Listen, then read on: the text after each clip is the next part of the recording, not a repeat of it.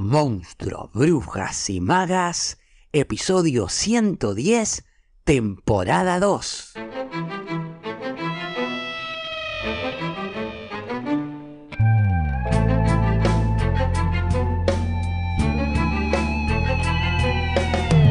Vamos entonces a la lectura de A Sangre Fría de Truman Capote, que dice más o menos así.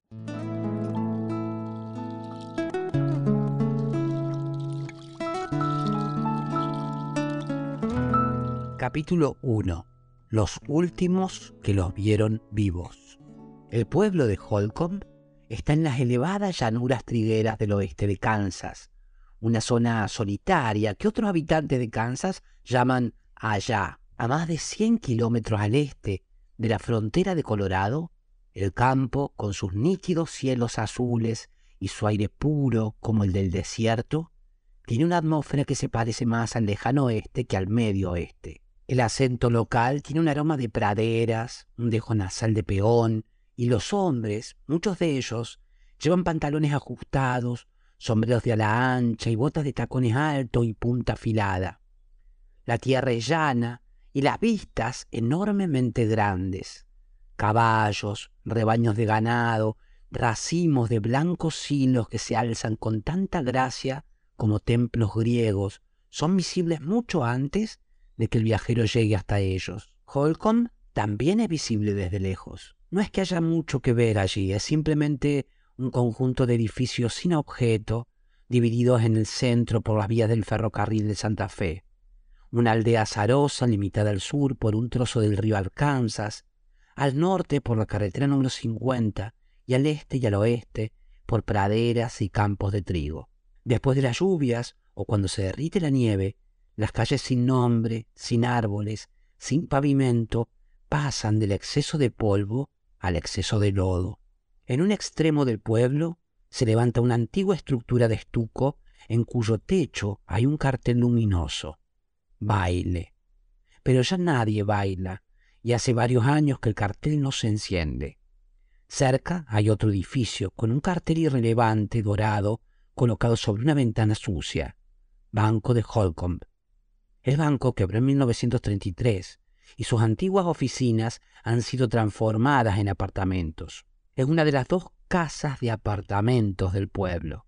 La segunda es una mansión decadente conocida como el colegio, porque buena parte de los profesores del liceo local viven allí, pero la mayor parte de las casas de Holcomb son de una sola planta con una galería en el frente. Cerca de la estación del ferrocarril, una mujer delgada que lleva una chaqueta de cuero, pantalones vaqueros y botas, preside una destartalada sucursal de correos. La estación misma, pintada de amarillo desconchado, es igualmente melancólica. El jefe, el superjefe y el capitán pasan por allí todos los días, pero estos famosos expresos nunca se detienen. Ningún tren de pasajeros lo hace, solo algún tren de mercancías. Arriba, en la carretera, hay dos gasolineras, una de las cuales es además una poco surtida tienda de comestibles, mientras la otra funciona también como café. El café Hartman, donde la señora Hartman, la propietaria, sirve bocadillos, café, bebidas sin alcohol y cerveza de baja graduación. Holcomb, como el resto de Texas, es seco. Y en realidad eso es todo, a menos que se considere, como es debido, el colegio Holcomb un edificio de buen aspecto que revela un detalle que la apariencia de la comunidad por otro lado esconde, que los padres que envían a sus hijos a esta moderna y eficaz escuela, abarca desde jardinería hasta ingreso a la universidad y una flota de autobuses transporta a los estudiantes unos 360 a distancia de hasta 25 kilómetros, son en general gente próspera, rancheros en su mayoría. Proceden de orígenes muy diferentes, alemanes, irlandeses, noruegos, mexicanos, japoneses. Crían vacas y ovejas, plantan trigo, sorgo, pienso y remolacha. La labranza es siempre un trabajo arriesgado, pero al oeste de Kansas los labradores se consideran jugadores natos, ya que cuentan con lluvias muy escasas, el promedio anual es de 30 centímetros, y a terribles problemas de riego. Sin embargo, los últimos siete años no han incluido sequías. Los labradores del condado de Finney, del que forma parte Holcomb, han logrado buenas ganancias. El dinero no ha surgido solo de sus granjas, sino de la explotación del abundante gas natural, y la prosperidad se refleja en el nuevo colegio, en los confortables interiores de las granjas, en los elevados silos llenos de grano. Hasta una mañana de mediados de noviembre de 1959, pocos americanos, en realidad pocos habitantes de Kansas, habían oído hablar de Holcomb. Como la corriente del río, como los conductores que pasaban por la carretera, como los trenes amarillos que bajaban por los raíles de Santa Fe, el drama, los acontecimientos excepcionales nunca se habían detenido allí. Los habitantes del pueblo, 270, estaban satisfechos de que así fuera, contentos de existir de forma ordinaria, trabajar, cazar, ver la televisión, ir a los actos de la escuela, a los ensayos del coro y a las reuniones del Club 4H. Pero entonces, en las primeras horas de esa mañana de noviembre, un domingo por la mañana, algunos sonidos sorprendentes interfirieron con los ruidos nocturnos normales de Holcomb. Con la activa histeria de los coyotes, el chasquido seco de las plantas arrastradas por el viento, los quejidos lejanos del silbido de las locomotoras, en ese momento ni un alma los oyó en el pueblo dormido. Cuatro disparos que en total terminaron con seis vidas humanas. Pero después, la gente del pueblo, hasta entonces suficientemente confiada como para no echar llave por la noche, descubrió que su imaginación lo recreaba una y otra vez. Esas sombrías explosiones que encendieron hogueras de desconfianza, a cuyo resplandor muchos viejos vecinos se miraron extrañamente, como si no se conocieran. El amo de la granja de River Valley, Herbert William Clutter, tenía 48 años y como resultado de un reciente examen médico para su póliza de seguros, sabía que estaba en excelentes condiciones físicas. Aunque llevaba gafas y montura y era de estatura mediana, algo menos de un metro setenta y cinco, el señor Clutter tenía un aspecto muy masculino. Sus hombros eran anchos, sus cabellos conservaban el color oscuro, su cara, de mandíbula cuadrada, había guardado un color juvenil y sus dientes, blancos y tan fuertes como para partir nueces, estaban intactos. Pesaba 76 kilos, lo mismo que el día en que se había licenciado en la Universidad Estatal de Kansas, terminando sus estudios de agricultura. No era tan rico como el hombre más rico de Holcomb, el señor Taylor Jones, propietario de la finca vecina, pero era el ciudadano más conocido de la comunidad, prominente allí en Garden City, capital del condado, donde había encabezado el comité para construir la nueva iglesia metodista, un edificio que había costado 800 mil dólares. En ese momento era presidente de la Confederación de Organizaciones Granjeras de Kansas y su nombre se citaba con respeto entre los labradores del Medio Oeste, así como en ciertos despachos de Washington donde había sido miembro del Comité de Créditos Agrícolas durante la administración de Eisenhower. Seguro de lo que quería de la vida, el señor Clatter lo había obtenido en buena medida. En la mano izquierda, en lo que quedaba de un dedo aplastado por una máquina, llevaba un anillo de oro, símbolo desde hace un cuarto de siglo de su boda con la mujer con quien había deseado casarse, la hermana de un compañero de estudios, una chica tímida, piadosa y dedicada llamada Bonnie Fox tres años menor que él. Bonnie le había dado cuatro hijos, tres niñas y después un varón. La hija mayor, Eviana, casada y madre de un niño de diez meses, vivía al norte de Illinois, pero iba con mucha frecuencia a Holcomb. Precisamente estaban esperando que llegara con su familia dentro de la quincena que faltaba para el Día de Acción de Gracias, ya que sus padres estaban planeando reunir a todo el clan Clutter originario de Alemania. El primer emigrante Kluter, o Klotter, como lo escribían entonces, había llegado en 1880. Habían invitado a unos 50 parientes, algunos de los cuales vendrían de lugares tan lejanos como Palatka, Florida. Tampoco Beverly, la segunda hija, vivía ya en la granja. Estaba en Kansas City, Kansas, cursando estudios de enfermería. Beverly estaba prometida con un joven estudiante de biología, que su padre apreciaba mucho. Las invitaciones para la boda que se realizaría en Navidad ya estaban impresas. Eso dejaba en casa al varón Kenyon, que a los 15 años ya era más alto que su padre, y a una hermana un año mayor, la mimada del pueblo, Nancy. Con respecto a su familia, Clutter solo tenía un motivo de preocupación, la salud de su mujer. Era nerviosa, tenía sus rachas.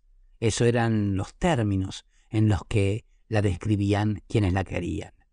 Y no es que los problemas de la pobre Bonnie fueran un secreto. Todos sabían que hacía más de seis años que estaba en manos de psiquiatras. Sin embargo, aún en esas zonas oscuras, había brillado últimamente un rayo de sol.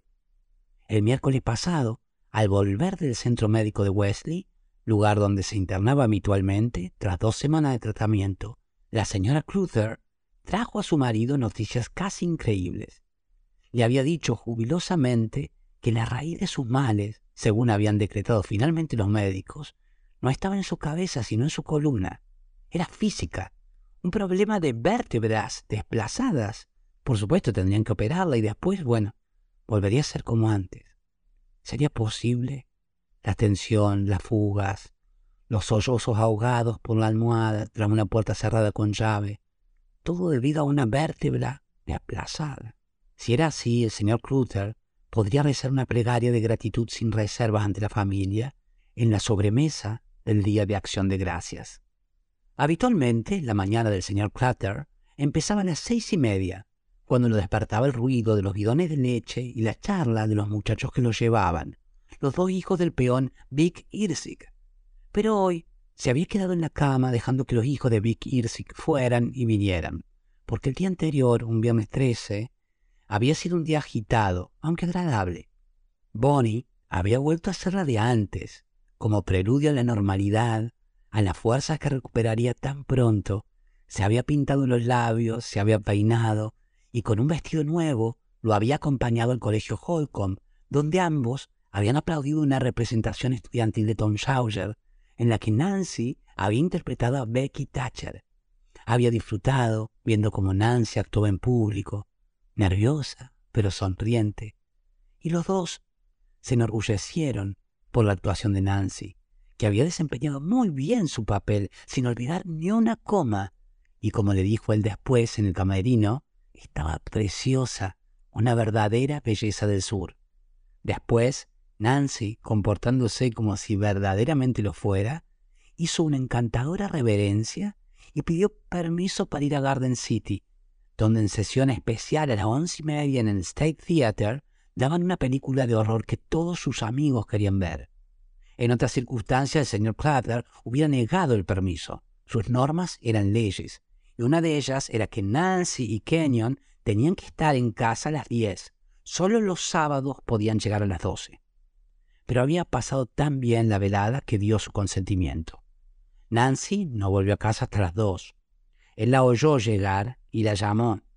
Aunque no era dado a levantar la voz, en aquella ocasión quiso decirle cuatro cosas, no tanto a propósito de la obra, sino de Bobby Rapp, el muchacho que le había acompañado a casa, héroe del baloncesto estudiantil. Al señor Clutter le gustaba el chico y consideraba que para su edad, 17 años, era digno de confianza y todo un caballero. Sin embargo, desde que tres años antes le había dado permiso para salir con chicos, Nancy bonita y admirada como era, no había salido con ningún otro, y aunque el señor Clutter aceptaba las costumbres modernas de los adolescentes de todo el país que tenían un amigo fijo, iban en serio y usaban anillos, no las aprobaba, sobre todo desde que por casualidad había sorprendido al chico Rap y a su hija besándose. No hacía mucho de eso y había aconsejado a Nancy que dejara de ver tanto a Bobby, tratando de explicarle que era mejor distanciarse gradualmente de la hora que romper bruscamente más tarde, cosa que no podría menos que suceder, pues la familia Rapp era católica y los Clutter metodistas, razón suficiente para que las ilusiones que ambos podían tener de casarse algún día no fueran más que eso, ilusiones. Nancy se había mostrado razonable, por lo menos no discutió, y ahora, antes de darle las buenas noches, Clutter le hizo prometer que comenzaría a distanciarse de Bobby, el incidente retrasó mucho su hora de acostarse, cosa que solía ser a las 11. Como consecuencia, era más de las 7 cuando se levantó el sábado 14 de noviembre de 1959. Su mujer se quedaba en cama hasta más tarde, pero el señor Clapher, cuando se afeitaba, se duchaba y se ponía los pantalones de sarga, la chaqueta de cuero de los ganaderos y las botas de montar, no temía despertarla, pues no compartían la misma habitación. Hacía años que dormía solo en el dormitorio principal de la planta baja de la casa de madera y ladrillo, que constataba de 14 habitaciones distribuidas en dos plantas. La señora Clather, a pesar de que guardaba su ropa en el armario de ese dormitorio y tenía sus pocos cosméticos y sus mil medicamentos en el baño contiguo de azulejo y cristal, ocupaba siempre el cuarto que había sido de Viana, que como el de Nancy y el de Kenyon, estaba en la planta alta. La casa había sido totalmente diseñada por el señor Clutter, que había demostrado ser un arquitecto razonable y juicioso, aunque no muy imaginativo. Había sido construida en 1948 y había costado 40 mil dólares. Actualmente su valor era de 60 mil. Situada al fondo de un largo camino asfaltado que corría entre dos hileras de olmos de China, aquella hermosa casa blanca que se alzaba rodeada por un amplio y cuidado césped de Bermuda, causaba la admiración de Holcomb. Era la casa que la gente ponía como ejemplo. En el interior, una serie de gruesas alfombras color malva interrumpían el brillo del suelo encerado y silenciaban el crujido de la madera. En el salón había un inmenso diván modernista, tapizado en una tela nudosa con filamentos plateados entretejidos, y en un rincón una barra para el desayuno, forrada de plástico blanco y azul. Este era el tipo de cosas que gustaba el matrimonio Clutter, y que gustaban también a la mayoría de sus amistades, cuyas casas por lo general estaban amuebladas de forma similar. Aparte de una asistenta que venía los días laborales, los Clutter no tenían servicio y por lo tanto, como la esposa estaba enferma y las dos hijas mayores ya no vivían allí, el señor Clutter tuvo que aprender a cocinar y él y Nancy, Nancy más que él, preparaban las comidas. Al señor Clutter le encantaba la tarea y era un cocinero excelente. En todo Kansas no había una mujer que amasara pan mejor que él y sus pastelitos de coco eran lo primero que se vendía en las fiestas de beneficencia. Pero no era comilón y a diferencia de sus vecinos, prefería un desayuno espartano. Aquella mañana una manzana y un vaso de leche fueron suficientes. Como nunca tomaba té ni café, empezaba la jornada sin nada caliente en el estómago. La verdad es que era contrario a los estimulantes, por suaves que fueran. No fumaba y, por supuesto, no bebía. Nunca había probado el alcohol y tendía a evitar el trato con quienes lo consumían. Una circunstancia que no restringía tanto su círculo de amistades como podría pensarse, ya que el núcleo de ese círculo estaba constituido por los integrantes de la primera iglesia metodista de Garden City, una congregación de unas 1.700 personas, casi todas tan abstemias como el señor Clapper podía desear. Y aunque se cuidaba de no imponer sus opiniones y de adoptar fuera de su casa una actitud abierta y exenta de censuras, la hacía respetar a rajatabla dentro de su familia y a los empleados de su granja. ¿Usted bebe? Era la primera pregunta que hacía cualquiera que llegara pidiendo trabajo. Y aunque el hombre respondiera negativamente, debía con todo firmar un contrato de trabajo que contenía una cláusula que lo anulaba automáticamente si el empleado era sorprendido con alcohol en su poder. Un amigo suyo, uno de los primeros terratenientes del lugar, le había dicho una vez, no tienes compasión, lo juro, Herb, si un día encuentras a uno de tus hombres bebiendo, lo despedirás, y no te importará que su familia se muera de hambre. Quizás ese haya sido el único reproche que se le hizo al señor Clatter como patrono. Por lo demás, era conocido por su ecuanimidad, su espíritu caritativo y el hecho de que pagaba buenos sueldos y distribuía frecuentemente gratificaciones. Los hombres que trabajaban para él, que a veces eran hasta 18, tenían pocos motivos para quejarse. Después de beber la leche y ponerse una gorra forrada de piel, el señor Clatter salió fuera con una manzana en la mano para ver cómo estaba la mañana. El tiempo era ideal para comer manzanas. La más blanca de las luces bajaba del más puro de los cielos, y un viento del este hacía murmurar sin desprenderlas las hojas de los olmos de China. El otoño compensaba Kansas por todas las otras estaciones y los males que le imponían. El invierno con los fuertes vientos de Colorado y las nevadas hasta la cintura que liquidaban el ganado, los chubascos y las extrañas nieblas de la primavera y el verano, cuando hasta los cuervos buscaban las exiguas sombras y la dorada inmensidad de los trigales parecía erizarse y arder. Finalmente, después de septiembre, el tiempo cambiaba, y había un veranillo que a veces duraba hasta la Navidad.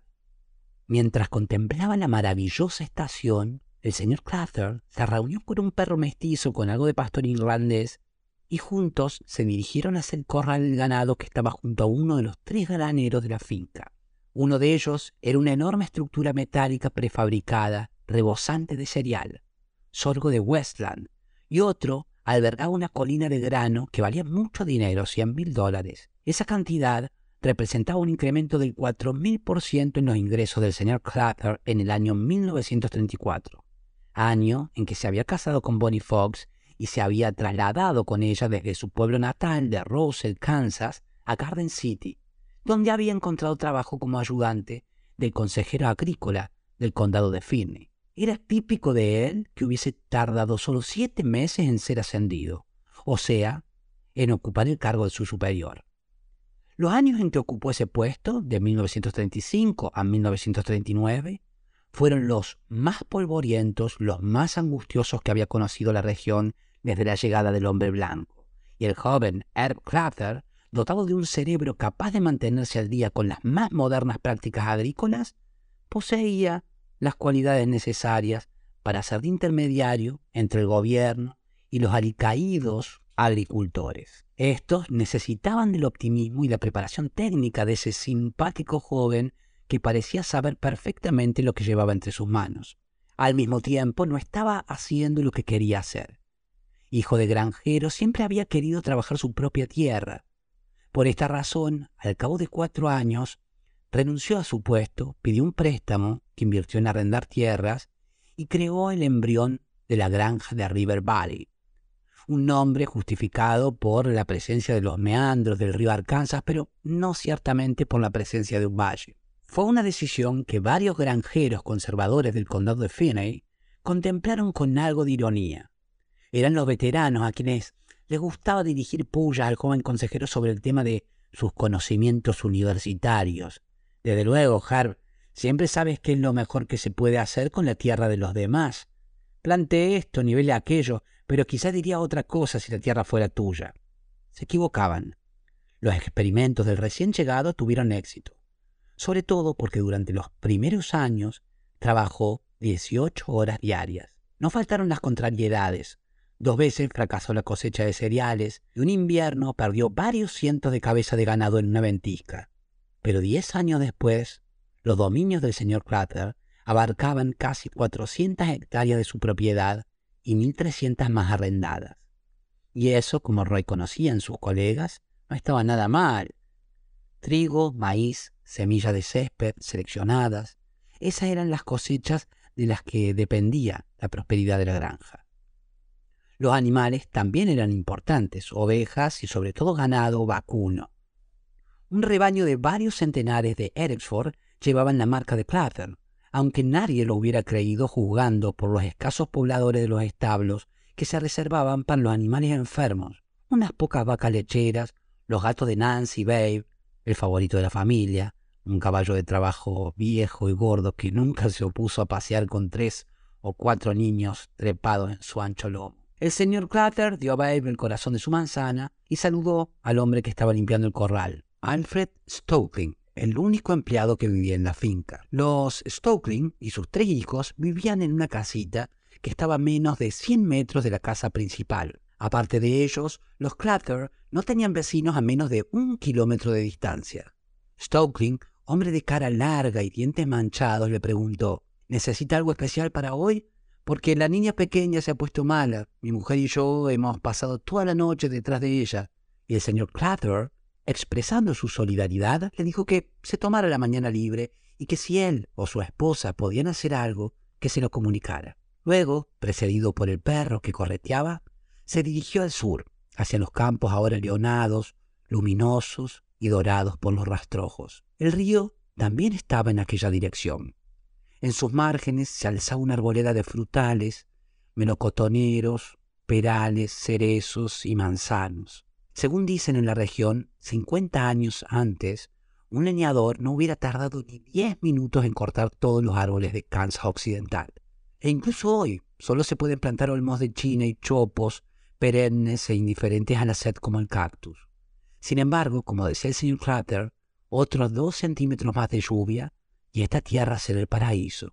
Aquella pequeña colección de frutales que crecía junto al río era un intento, con lluvia o sin ella, de procurarse ese pedacito de paraíso, ese pedacito de verdoso Edén con olor a manzana que él soñaba. Su mujer dijo una vez, mi marido cuida más de esos árboles que de sus hijos. Y todo Holcomb recordaba el día en que un pequeño avión averiado cayó sobre los melocotoneros. Herb estaba fuera de sí. Antes de que la hélice dejara de dar vueltas, ya le había puesto un pleito al piloto. Atravesando los frutales, Cather siguió andando junto al río, aquí muy poco profundo y salpicado de pequeños islotes, como minúsculas playas de arena blanca en medio del agua, a los que la familia en domingos que ya no volverían, cálidos días de fiesta cuando Bonnie todavía estaba dispuesta, había llevado buenas cestas de provisiones para pasarse la tarde pendientes de la caña de pescar. El señor Cluther raramente tropezaba con extraños dentro de su vasta finca, pues como solo se llegaba a ella por carretera de quinto orden y estaba a dos kilómetros de la autopista, nadie aparecía por allí por simple casualidad. Pero aquel día vio de pronto un grupo de gente, y Teddy el perro se lanzó hacia ellos ladrando amenazador. Teddy era un animal extraño. Aunque era un buen centinela, siempre alerta, dispuesto a despertar un regimiento con sus ladridos, su valor tenía un fallo. Bastaba que entreviera un arma, como ocurrió entonces, pues los intrusos iban armados, para que agachase la cabeza y metiera el rabo entre piernas. Nadie sabía la razón porque nadie conocía su historia. Era un perro vagabundo que Kenyon había adoptado años atrás. Los intrusos resultaron ser cinco cazadores de faisanes procedentes de Oklahoma. En Kansas, la temporada del faisán, célebre acontecimiento de noviembre, atrae hordas de aficionados de los estados vecinos. Y durante la última semana, regimientos de boinas escocesas habían desfilado por la tierra otoñal haciendo levantar el vuelo y luego caer de una perdigonada bandadas cobrizas de aquellas aves cebadas de grano. Si los cazadores no han sido invitados por el dueño de la finca, es costumbre que le paguen a aquel cierta cantidad por el derecho a cazar en sus tierras. Pero cuando los hombres de Oklahoma ofrecieron abonar a Clatter la cantidad acostumbrada, el granjero sonrió. No soy tan pobre como parezco, adelante. Cacen cuanto puedan, les dijo.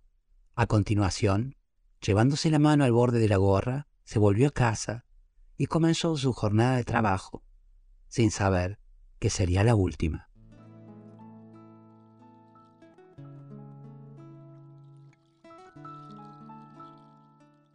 Bueno, y ahí estuvo entre nosotros un fragmento de A Sangre Fría de Truman Capote en la voz de este servidor. Deseo que hayan disfrutado tanto como yo de esta novela, que junto con Operación Masacre del Gran Walsh inauguran al género llamado novela testimonio.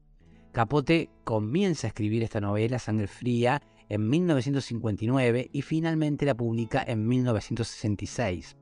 Para ir creando el libro, Capote, cuando se entera de este cuádruple asesinato y antes de que capturasen a los asesinos, se muda a este pueblito de Kansas y comienza a recapitular información, testimonios para escribir la novela.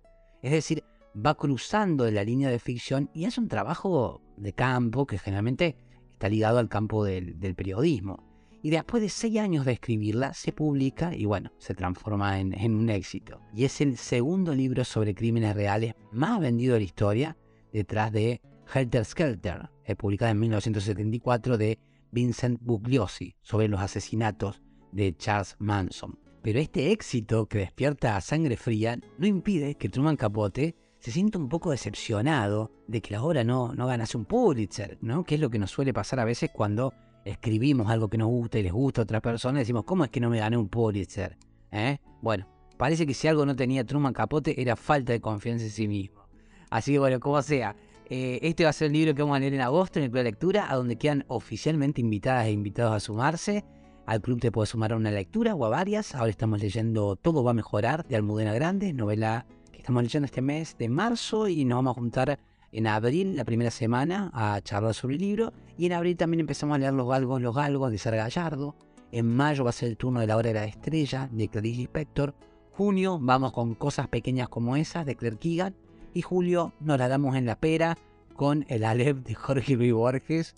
Encuentran un fragmento en clave de audiolibro de todos estos libros en las notas del episodio, donde también encontrarán información sobre los cursos de actividades que hacen sostenible el podcast, como así también link por si quieren invitar un cafecito.